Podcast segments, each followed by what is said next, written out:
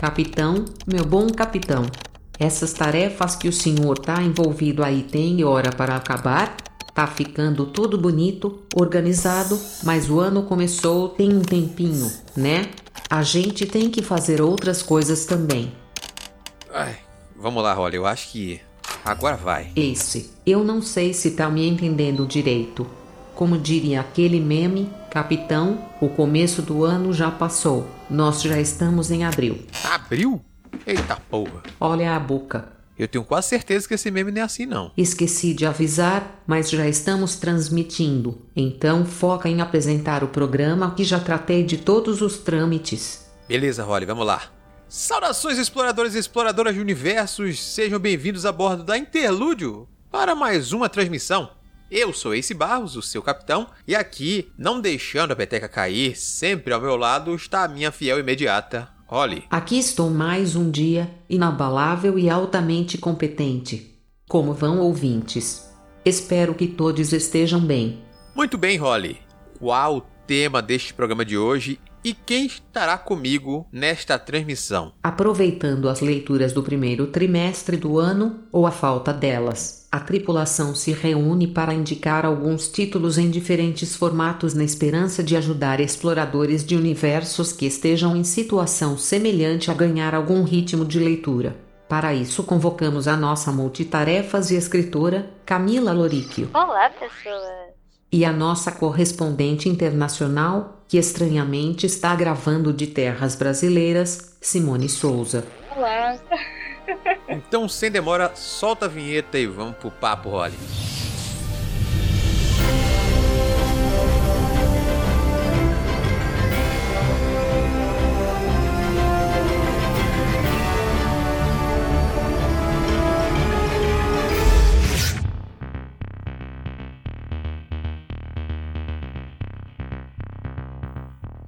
Muito bem, Holly, estamos aqui depois de quase quatro meses sem um interlúdio para ver se a gente desenferruja e volta à atividade aí com esse outro programa, já que as coisas estão normalizando. Aqui também tem que normalizar. Eu diria que normalizar é um conceito um tanto engraçado, levando em conta os dias de hoje. É isso aí. Então aqui comigo hoje estão Camila Lorico e Simone Souza para a gente falar sobre algumas leituras e trazer algumas indicações. Obviamente a gente começa com esse papo com a parte que para uns é mais vergonhosa do que para outros, que é a pergunta: como andam as leituras de vocês nesse louco ano de 2022?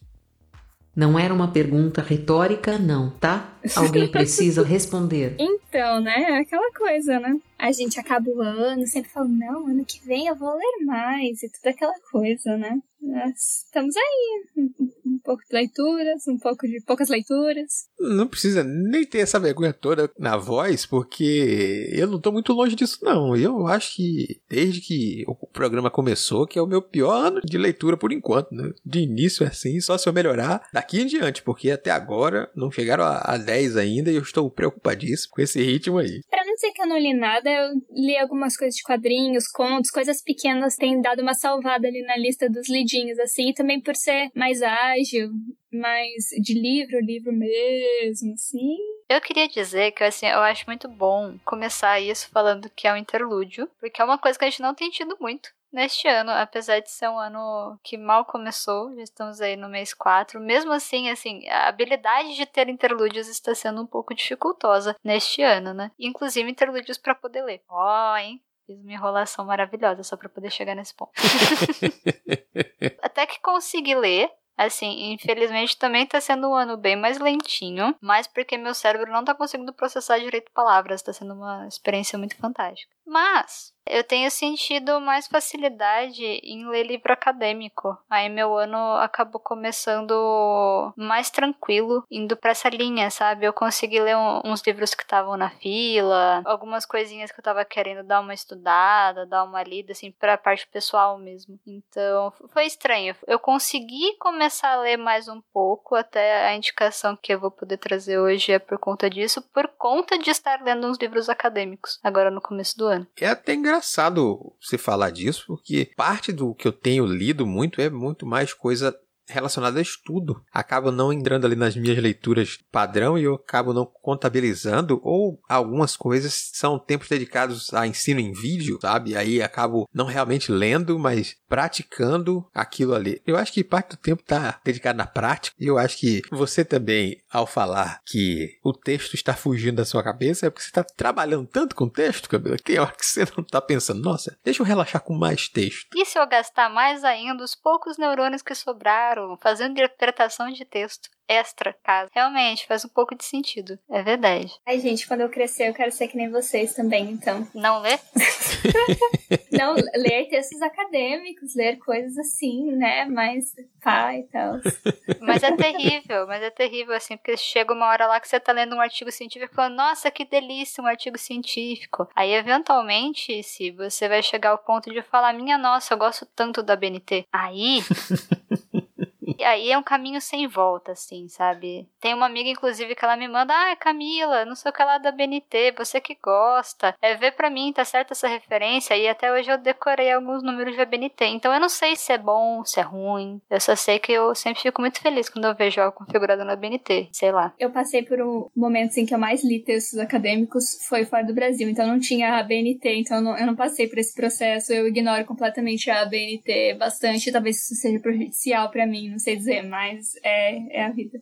Tem os lá de fora também, tem os de fora. É. Que eu não usava muito. Mas eventualmente eles começam a parecer atrativos. Aí quando você chega nesse ponto, aí, meu amigo, aí é sem volta. É meio triste. Aí não tem jeito, né? Aí não tem jeito. Mas a gente já falou de leve aí sobre parte desse tema que permeia o podcast de hoje, que é já que a gente volta e meia fala de dificuldade de leitura, que tal encaixar leituras de tamanhos variados nas indicações para que você, leitor, já ciente do seu próprio ritmo, escolha aquela que encaixa mais no seu gosto e também no seu tempo, né? Obviamente, que cada um sabe onde o calo aperta. Eu até puxei o livro aqui para ver quantas páginas que tinha, que é para poder recomendar certo. Esse aqui tem 200. Oi, eu tô usando um, um, diário de leitura que eu consegui quando eu assinava a tag, tava parado faz uns 3 anos, aí eu tô botando ele para jogo. É justo. Legal. Acho que eu nunca fiz diário de leitura assim, ela ser o Scooby. Não, eu também não. É porque, cê, sabe quando você vê um livro impresso, aí você fala, ah, vou guardar para depois, tipo os adesivos que você guardava no ensino médio, ah, sabe? Sim, aí você sim. fala, ah, vou preencher meu caixão com adesivo. Aí, esse diário de leitura. Esse é o objetivo de todos os cadernos de adesivo? Nossa, eu achei que era. Os meus ainda estão reservados, vai daí. Não é? Talvez eu seja cremada, mas daí dá pra colocar no vasinho, né? Se pá na caixinha, na sacola, papel. Aí, pum, vai tudo junto. Leva junto qualquer coisa. Pode ser, pode ser, pode ser. Assim, os adesivos vão. Eles acendem junto com as suas cinzas. Tal qual um faraó. Perfeitamente. Não leve os seus tesouros, né? Exato. Eu só preciso fazer um adendo aqui que não tem nada a ver com nada e você pode só ignorar isso. Mas eu, como estudante de Egito Antigo, eu não posso deixar de dizer que os faraós não eram cremados. Talvez os vikings, eu não sei, mas os faraós não. Enfim, pode só ignorar, não tem Um problema. dos poucos que eram Mas conservados. precisava falar. É, Tranquilo, tranquilo. É porque eu só falei na referência ao ser sepultado com tesouro, não Uhum. cremado, exatamente.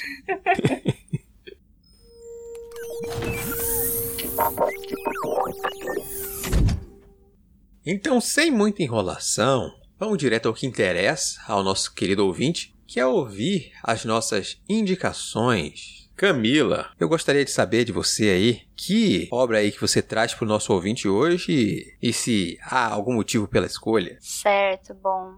Eu vou começar com o motivo. O motivo para a escolha é porque eu consegui lê-lo. É um grande motivo para indicar. Excelente motivo. É um diferencial, eu diria, na indicação. E hoje trarei um- uma indicação que tem capítulos muito curtinhos. Então, para os nossos tempos de foco que ficam cada vez menores, ainda mais quando a gente está com o cérebro muito gasto pela vida, eu trarei É Assim que se perde a Guerra do Tempo, de Amal Emotar e Max Gladstone, com a tradução da Natália Borges Polesso. Ele é um livro do ano passado, um livro super recente. Eu vi bastante gente falar sobre ele, fiquei bem interessada na época. Ainda mais quando falaram, ah, é um Enemies to Lovers. Aí eu falei, ah, pode ser, hein? Pode ser, hein? Eu fiquei bem interessada quando ficou em promoção na Amazon e e-book também. Ó, oh, então, aí eu falei, ah, bom, teria essa oportunidade de ler, então vou dar uma lidinha, né? Vou tentar abrir ele para ver se ele me chamava atenção. Ele não é um livro muito longo, ele tem 224 páginas. Eu acabei lendo ele até mais rápido do que eu pensava que eu leria. Ainda mais porque eu li ele fazendo muitas pausinhas. Assim. Ele é um livro que você se sente muito pleno depois de ler um capítulo só. Então ele é um romance epistolar que vai acompanhar aí duas personagens principais que se conversam, que é a Red e a Blue. As duas estão em lados opostos de uma guerra. Então é uma ficção científica cheia de construção de mundo. Elas trabalham para duas agências, a Blue trabalha para Jardim e a Red para agência. Mas são dois lados de uma guerra. Um chama Jardim, outro chama agência. As duas trabalham com objetivos que a gente pode depois refletir se são tão distantes assim ou não do outro. Mas você tem contrastes imensos, assim, não só nos próprios nomes das personagens, mas nas visões de mundo, em como elas pensam, como elas vivem, as ações que elas fazem para tentar ganhar a guerra pro próprio lado e a própria relação que elas vão formando ali entre as duas através das cartas que elas escrevem. Então, sendo um romance epistolar, uma recomendação meio dúbia aqui, né? Eu não sei se eu recomendo essa leitura para todos os tipos de leitores. Ah, pronto. Agora me explica o porquê. Eu não acho ela uma leitura muito acessível. Precisa ter um gosto um pouquinho específico para conseguir aproveitar a jornada. Mas para quem gosta de lacuna, pulo de tempo, de brincadeiras com palavras, de jogo de poesia, de ter que você mesmo trabalhar para entender como aquele mundo se constrói, quem são aquelas personagens, curtir a viagem mais do que ficar completamente saciado de informações, aí eu vou recomendar muito essa leitura. É uma leitura muito gostosa, muito divertida. É um romance muito gostoso de acompanhar. As cartas são muito inteligentes entre as duas, porque a gente tá falando de duas estrategistas de guerra muito competitivas. Ok, me parece bom isso aí. é, é muito bom. Ele é muito bom. Ele é muito diferente, mas é muito bom. Ah, isso, isso é ótimo. Eu tenho visto desde o lançamento várias críticas positivas, quer dizer, mais positivas do que negativas, né? Porque negativas às vezes existem por conta desses entendimentos ou desentendimentos com o, o que a gente busca numa obra. Às vezes a pessoa põe a culpa no hype, sendo que na verdade, ela que não estava na mesma sintonia que o livro, né? Opa, esse livro talvez não seja para mim, não a culpa seja do hype ou outra coisa do tipo, mas a, o pessoal que lê gosta muito e gosta muito de se aproximar das personagens, dos sentimentos delas, principalmente, já que elas são desse lados opostos aí na guerra, mas participar dos sentimentos vendo através das cartas, né? Que é uma coisa muito íntima. Que a gente tem o costume de ler uma ou outra história que a gente entra no personagem através de seus pensamentos. Normal, isso é uma coisa bem bacana. Mas quando você vê o que a pessoa põe para fora, aí é algo que a pessoa já não consegue negar. É outra história. Que quando a gente tá na cabeça, a gente ainda tem a possibilidade de simplesmente não pôr para fora aquilo, né? De, opa, ninguém viu. É o que você expôs. O contato é de um jeito que deixa a gente mais próximo de certa forma também. Ou eu falei besteira? Não sei, eu acho que talvez a carta ela mostre o que você quer deixar as outras ou a outra pessoa saber de você, né? Então tem esse lado também, né? Eu não sei como funciona exatamente no livro, porque apesar de eu ter me empolgado com a promoção da Amazon e pego o e-book, eu não li ainda. Então eu não, eu não posso palpitar muito, mas ouvi falar muito bem várias coisas, inclusive recomendações da própria Camila anteriormente lá no Discord do Multiverse. Ele, assim, é mais na linha do que a Si comentou de você tentar pensar nas pistas que as próprias personagens estão te dando através do que elas têm a dizer uma para outra também, né? Então, assim, ao longo do livro, eu não vou nem falar muito porque seria spoiler, mas assim, as maneiras como essas cartas têm que chegar uma para outra, elas são muito legais e também são uma forma de construção de mundo que é entregue pelos autores nisso. Então a gente tá falando de uma guerra do tempo. Então a gente tá falando de duas viajantes do tempo numa guerra que dura aí sabe-se lá quanto tempo, acontecendo se sabe-se lá onde, com vários processos, vários locais que são visitados. Tem muita coisa, embora eu tenha começado a falar que são várias lacunas, ao mesmo tempo eles dão tantas migalhas gostosas. É, é um livro de migalhas. Então são as migalhas que as próprias personagens seguem, seja para encontrar uma outra ou para fazer esse processo de guerra em si, seja uhum. através das cartas ali que elas estão colocando, seja através de algumas coisinhas que elas vão falando sobre a própria vida, sobre os próprios locais que elas visitam e nossa, assim, é, é, é, é uma experiência muito, é assim, é, é, gostoso. É gostoso. Você faz um processo de imersão muito diferente. Ah, é bom. Eu fiquei curioso com um ponto agora. Quando a gente foi falando, eu fiquei me dando realmente conta de que são dois personagens que trocam cartas e são dois autores. Será que em algum momento cada um autor tratou de um dos personagens, né? Ou se eles construíram realmente juntos, se eles brincaram de trocar uma hora eu escrevo um, uma hora eu escrevo com o outro. Eu tava pensando a mesma coisa. Não é algo que talvez vai ser respondido, não, Camilo. Pode ficar tranquilo, não precisa se preocupar com isso. Mas é uma coisa que me fez pensar um pouquinho. Assim, tem uma coisa que é muito fluida nesse livro. Então, sabe quando os autores somem? Você não sente que são duas pessoas escrevendo. Você sente que assim uhum. é, tem um uníssono ali durante toda a prosa. Isso em geral. Camila, olha teu zap aí que caiu uma informação aqui do meu bolso que talvez te ajude. E retorno com a informação sobre quem escreveu o que, uma informação que eu não possuía, então é com ela que eu estou aqui, prestes a entregar um descobrimento mútuo para todos. As cartas da Red foram escritas pelo Gladstone e as cartas da Blue pela Elmotar. Embora eles tivessem ali um roteirinho. E uma coisa que eu achei muito fantástica ao ler isso daqui, essa trivia muito interessante sobre o livro, é que é, as reações dos personagens, principalmente as de surpresa ao receber as cartas, elas também eram as reações dos próprios autores ao ler a carta que chegava do colega escrevendo. É, isso é interessante. Olha, este livro acabou de ficar muito melhor. Não achava que era possível, ele conseguiu. Acho que além disso, só falar que assim, é, quem já gostar de romance epistolar nessa vibe de ficção científica muito bem construída, pode ir na paz. Quem não gostar, ainda assim eu diria para dar uma chance, porque vale a pena. No final das contas, acompanhar a jornada da, da Red da Blue, nossa, é muito bom. E é um livro premiado. Ele ganhou o Hugo, o Nebula e o Locus. Então, assim, foi um, é, é um livro muito, muito querido, sabe? Tem muito carinho nele. Quem conseguir chegar ali até o final vai ser muito recompensado por uma ótima história.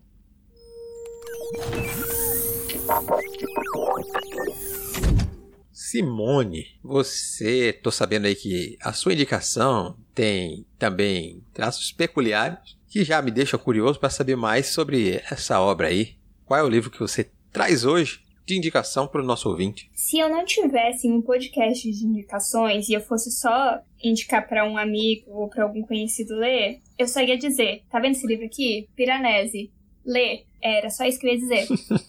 Porque eu acho que seria a melhor experiência pra pessoa. Mas, como isso é sim um podcast de indicações, eu vou tentar, da forma mais vaga possível, trazer alguns motivos para quem tá ouvindo ter o mínimo de interesse nesse livro. É, eu posso começar falando, por exemplo, da autora, que é a Susanna Clarke, que ela ficou bem famosa por causa do primeiro romance dela, que é o Jonathan Strange e Mr. Norrell. Virou uma série da BBC e ganhou um monte de prêmio, ficou best-seller, todo um away gigantesco. Uhum. Então é, é, uma, é, uma, é uma moça, uma senhora que escreve muito bem. E ela veio aqui com esse Piranesi agora. E eu nem sei o que dizer desse livro para não estragar a experiência da pessoa que vai ler, sabe? Eu fiquei pensando, desde que a gente comentou de gravar esse podcast. Aí eu pensei em começar lendo a última frase do livro. Apesar de geralmente não ser recomendado você ler o final, mas tipo, a última frase do livro eu acho que ela diz muito sobre. Ela diz: A beleza da casa é imensurável, sua bondade é infinita. Então você vai ter dois personagens principais. Você tem o Piranesi e você tem a casa. Uhum. Basicamente é isso.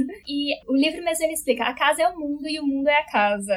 E eu sei que pode parecer muito confuso tudo isso que eu estou falando, mas acreditem, é muito legal, é muito bom. Eu me peguei lendo 100 páginas sobre um personagem que ele está numa casa que é cheia de labirintos e estátuas, e na parte do terceiro andar você tem nuvens e aves que voam, e no segundo andar você tem salões cheios de estátuas, e no, no terceiro andar você tem salões que são invadidos pela água do mar, onde ele pode tirar o seu sustento, e onde ele escreve no seu diário. E eu peguei me peguei lendo mais de 100 páginas só sobre isso e absolutamente encantada com a escrita da autora. Então, eu não sei dizer. E aí, quando você pensa, não, mesmo que não tenha nada acontecendo nesse livro, que seja só isso, ele já é muito bom, já é super te instiga a ler. E aí você é surpreendido por um monte de coisas no, do meio pro final do livro, que só faz assim, ele foi direto pros meus favoritos. E não tem como você não se encantar com o protagonista, com o Piranesi. Ele é um, um personagem muito inocente, ao mesmo tempo em que ele se diz um cientista, um, um homem das ciências, que quer saber das coisas. Ele faz todas as suas anotações nos seus diários. E ao mesmo tempo que às vezes ele parece tentar ser muito preciso nas informações, como se fosse um, uma anotação acadêmica, ao mesmo tempo ele é extremamente poético, extremamente sonhador. A, a história é completamente onírica e você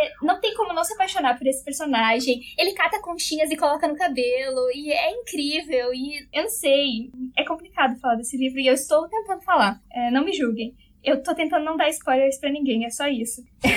Tudo bem. Então, você tem esses dois personagens que são muito importantes, a Casa e o Piranesi, mas você vai ter alguns outros personagens. No caso, um personagem, que é conhecido como o outro. Ah, uma coisa importante que eu não falei é que o livro todo é o diário do Piranesi. E esse diário que ele conta que ele tá escrevendo é uma parte desse diário que a gente consegue ler. Na verdade, são diários de anos e anos e anos que ele acumula e a gente tem acesso a uma parte dele. Então, assim como na recomendação da Camila, que assim, são migalhas que você vai captando, que você vai pegando ali através de cartas, aqui você tem um diário. E a gente também vai recebendo migalhas de coisinhas que parecem completamente insignificantes, que aos poucos vão construindo toda uma situação que quando você vê, você tá no meio de uma coisa que você fala, gente, como eu cheguei aqui? Ele só tava pescando e secando alga. O que que tá acontecendo? Então, ele vai mais ou menos por esse caminho. E ah, gente, leiam esse livro, ele é tão legal. Não, desculpa, eu vou pensar em outra coisa para falar, calma. Tranquilo, só. Tá, vamos lá. Eu entendi o porquê você quer que as pessoas leiam esse livro, em parte do que ele tem. Vi uhum. também que é muito interessante essa coisa da autora ter se destacado pelo seu primeiro livro e quase que 16 anos depois da publicação desse Isso. primeiro livro vinha à tona o Piranesi. Eu vou te ajudar e pedir para Holly trazer uma sinopse, trazer a sinopse aí, para que o ouvinte, caso ainda não tenha entendido do que se trata o livro, tem uma coisa mais formal, mas deixa eu sair um pouco do onírico que a Se trouxe aqui, me traz o formal. Eu tentei pegar o ouvinte pela emoção, aí, se você não tá entendendo, eu tentei, sabe?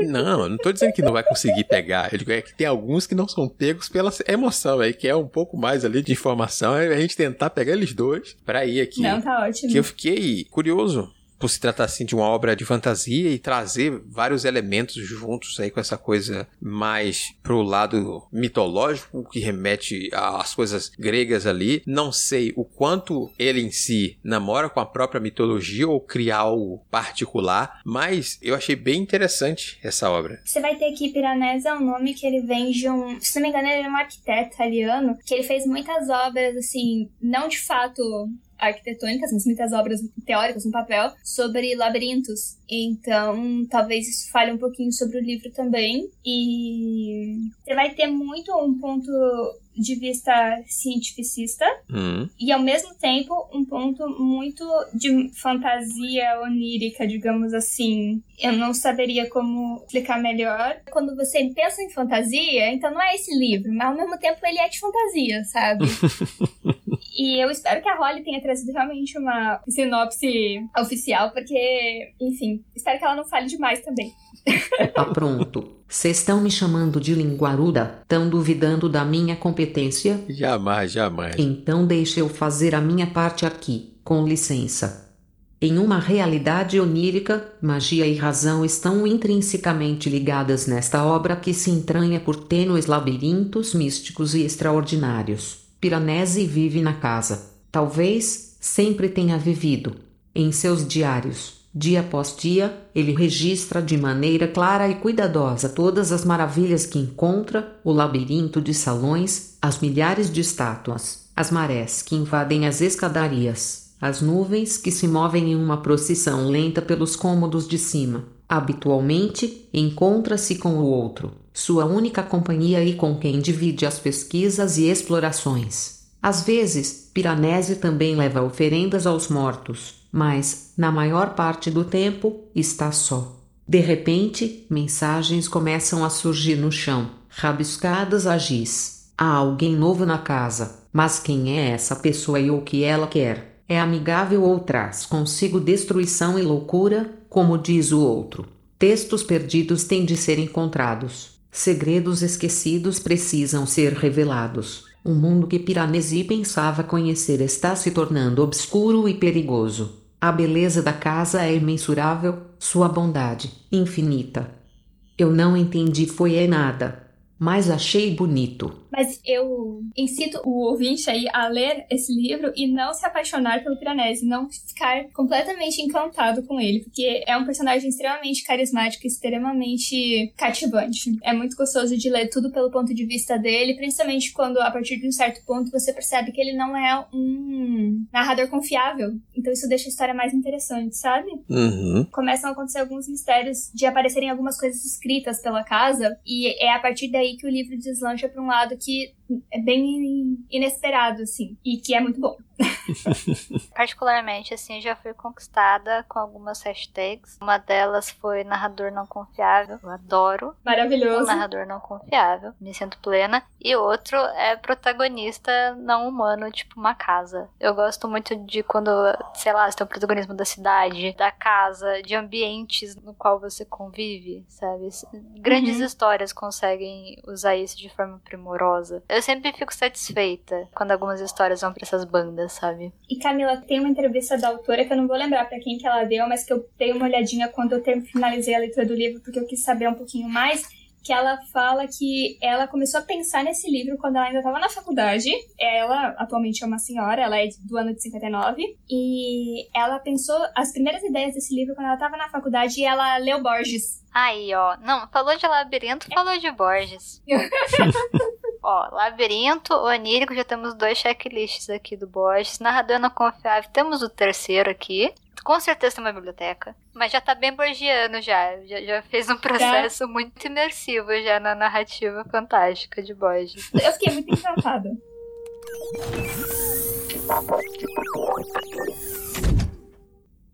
Vamos agora para a minha indicação, para a gente fechar este programa. Daisy, o que você tem lido? Oh, meu Deus, peraí que eu fiquei triste de novo.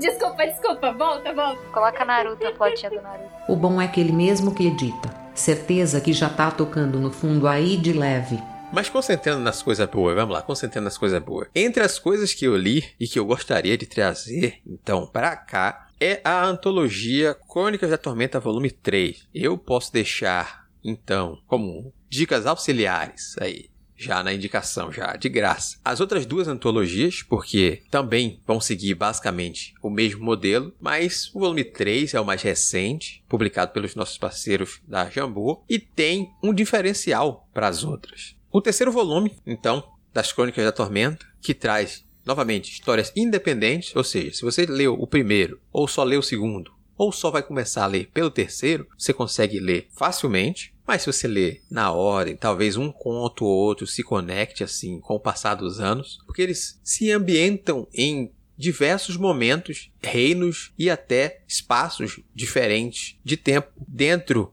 desse mundo fantástico que é Arton, o mundo base do cenário de Tormenta, que é o maior cenário de fantasia nacional. E de que forma melhor para se conhecer, então, o mundo do que através de vários olhares, em vez de focar apenas em uma exploração, trazer olhares de pessoas diferentes, de pontos de vista diferentes, para coisas e acontecimentos diferentes dentro do cenário aí. Então, o que distingue ele dos outros dois volumes é que, pela primeira vez, além de autores convidados e A Prata da Casa, tivemos um concurso para novos autores, para trazer pessoas de diversos gêneros, sexualidade e coisas para aumentar cada vez mais a diversidade também dentro das produções do cenário. Foram 192 contos para seis escolhidos que foram integrar junto com os demais, então essa coletânea. Então, conectando de certa forma as nossas indicações, os contos são também em formatos variados. E o primeiro deles é uma carta,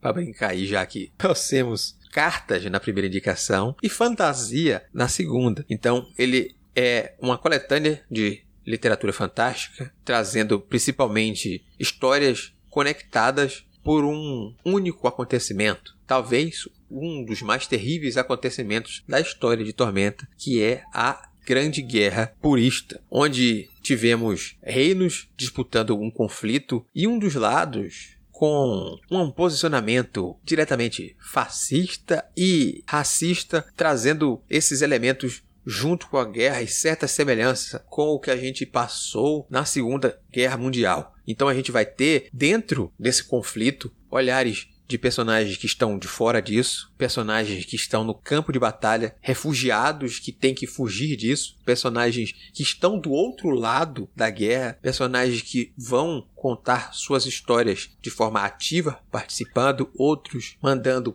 carta para poder fazer com que seus amores e parentes fiquem mais tranquilos em meio a tanta dor que um conflito de ampla destruição como esse acaba trazendo ao mundo. Então a gente vai ver contos de Leonel Caldela, Karen Soarelli, Guilherme Desvalde, que já são autores da casa, já são consagrados, assim como a gente vai trazer conto de Francine Cândido, Emerson Xavier, João Vitor Lessa, pessoas que estão começando em sua carreira de autores, escrevendo aí nesse mundo fantástico que é tão amado por muitos já nesse Brasilzão de meu Deus. Eu gosto bastante quando tem esse tipo de produção sobre um universo em andamento, sabe? Porque o fato de escreverem sobre o universo de Tormenta foi o que, por exemplo, me levou a, a ficar com vontade de jogar um RPG, pensando assim, sabe? E eu acho tão legal quando você tem um mundo que é construído de tal forma que você consegue continuar alimentando ele, consegue trazer pontos de vista e vozes narrativas de outras pessoas e ele ainda se manter. Eu gosto bastante de poder mergulhar no universo com os olhos de outras pessoas como nesse tipo de coletânea. Uhum. Ele traz muito disso mesmo. Abraçar o mundo, apresentar o mundo para outras pessoas, seja simplesmente para elas ficarem na literatura de Tormenta, que está cada vez crescendo, né? São pelo menos seis romances, três antologias. Se a pessoa quer quadrinhos, tem diversos quadrinhos. Aí, se a pessoa quiser também jogos, ela pode ir cada vez mais a fundo nesse mundo aí. E são olhares bem diferentes, bem diferentes mesmo. A gente vai ter contos que às vezes só resvalam na questão da guerra, outros que nem passam por isso. Nas edições anteriores, que foram organizadas pelo JM Trevisan, essa, diferente, é a primeira organizada por outra pessoa, ela foi organizada pelo Vinícius Mendes. Não havia tanto um tema central que fizesse os contos conversarem entre si, mas por si só o mundo é tão rico que a gente vê não apenas esses olhares, quanto a gente pode ter um protagonista que é uma pedra. E eu não tô brincando. No Crônicas da Tormenta, volume 2, tem uma pedra preciosa que é imbuída de magia e ela é a protagonista do conto. E aqui a gente tem meio que um dos contos, escrito novamente pelo Lucas Borne, que a gente vê esse mesmo personagem que a gente encontrou no 2, que era uma pedra, aqui de outra forma. Que eu conto aqui se chama Fragmentos. E aqui você já passa a entender um pouco, só pelo título, que esse conto tem a ver com aquela pedra e você vai lendo, sabendo um pouco mais. Assim como na coletânea anterior, justamente por esse diferencial me chamou a atenção, e aqui também o conto da Ana Cristina Rodrigues, Vozes Corridas, Canções Vermelhas, é um conto sobre um grupo específico que não necessariamente está envolvido com a guerra, mas é uma mãe que vai aceitar uma missão porque ela precisa de dinheiro aqui agora para manter sua família e, aqueles conhecidos, e aceita porque foi indicação de um velho conhecido com quem ela teve um rolo no passado. Então, talvez eu vá, talvez não vá. Os próprios formatos são diferentes a ponto de a gente ter não apenas esses olhares, como eu citei várias vezes, mas trazem Artons que são diferentes uns das outras. Nossa, gostei muito dessa faceta desse mundo. Eu não sabia que esse mundo podia ter esse tipo de história. Aqui essa flerta com ficção científica, essa flerta com esse outro elemento, essa é mais cômica, essa é dramática, essa daqui é quase um conto de terror. E por aí vai. A gente vai tendo várias coisas ambientadas em um mesmo mundo que, por anos, foi chamado pejorativamente de colcha de retalho, mas talvez ser uma colcha de retalho seja a característica mais forte e positiva de Tormenta. Como jogadora de Tormenta RPG, é, eu posso dizer que eu tô com muita tendência de leitura de Tormenta. Basicamente, ele a Holly Avenger. E sempre fica pendente ali para me conhecer um pouco mais do mundo e talvez ter essa possibilidade dos contos com diferentes vozes, que nem o, o Ace estava dizendo, seja um jeito bacana de conhecer o mundo de uma forma diferente, vendo as possibilidades que ele pode trazer. Então, isso acaba limitando menos como jogadora também. Eu acho que é um ponto de vista interessante também. Só queria dizer que é, protagonistas pedras também entram nas minhas hashtags. tu gostava da Senhora Pedra do Bidu, Camila? Eu, eu não tenho opinião formada sobre a Senhora Pedra. Também nunca consegui, era sempre pra mim. É, é, é, que os quadrinhos do Bidu eles vão pra um lugar muito estranho às vezes. Desculpa, Madame.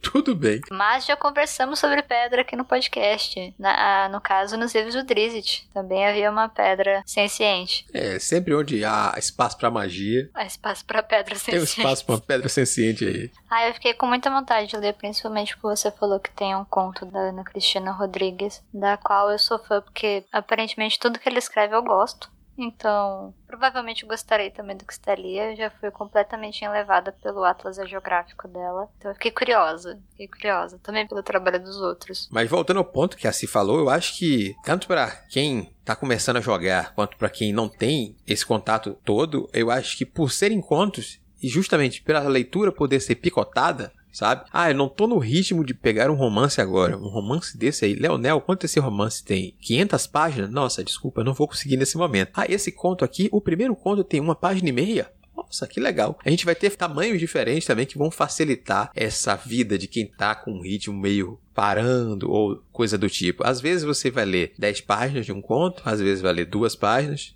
quatro páginas, alguns contos um pouco maiores vão variar aí, mas que você vai conseguir encaixar com facilidade na sua leitura. Ao total são 384 páginas, com 18 autores, com tamanhos variados. Então, tem leituras para todos os gostos. Realmente eu acho que é uma coletânea que ela tá um pouco acima das outras. As outras são bons, tem contos que eu gosto mais, outros bem menos, e essa daqui, o nível eu acho que foi um pouco acima, sabe, das anteriores, que vale bem a pena conferir.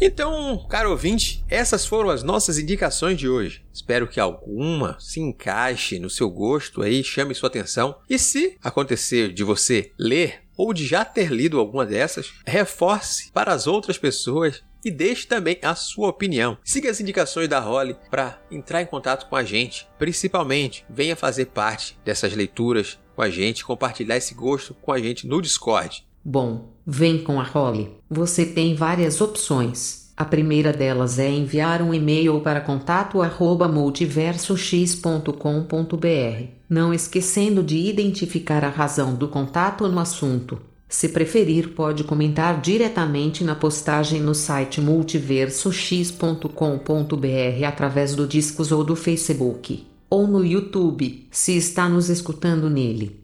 Além disso, pode seguir nas redes sociais e marcar a gente. Estamos como arroba multiversox em todas elas. E claro, o mais especial, vem fazer parte da nossa comunidade no Discord, bater um papo com a tripulação, participar das nossas leituras coletivas e, quem sabe, até gravar com a gente. Não marque bobeira e confia na role que se brilha. Obviamente, agradecendo a participação aqui da Camila e da Si, eu vou deixar o espaço para Camila falar sobre a lojinha da Castelo de Cartas. Ah, joia. Faz tempo que eu não falo da lojinha. Então fica aí o lembrete de que todos os livros, os zines e as ilustrações em geral estão por lá. Inclusive, como a gente falou de Borges neste podcast, tem três continhos baseados na minha leitura de Borges, que foi extremamente inspiradora e teve alguns frutos. Então dê uma passadinha lá, é castelodecartas.minestore.com.br e dê um bisu. Então é isso, pessoal. A gente fica por aqui. Nos encontramos na próxima transmissão. Tchau, tchau.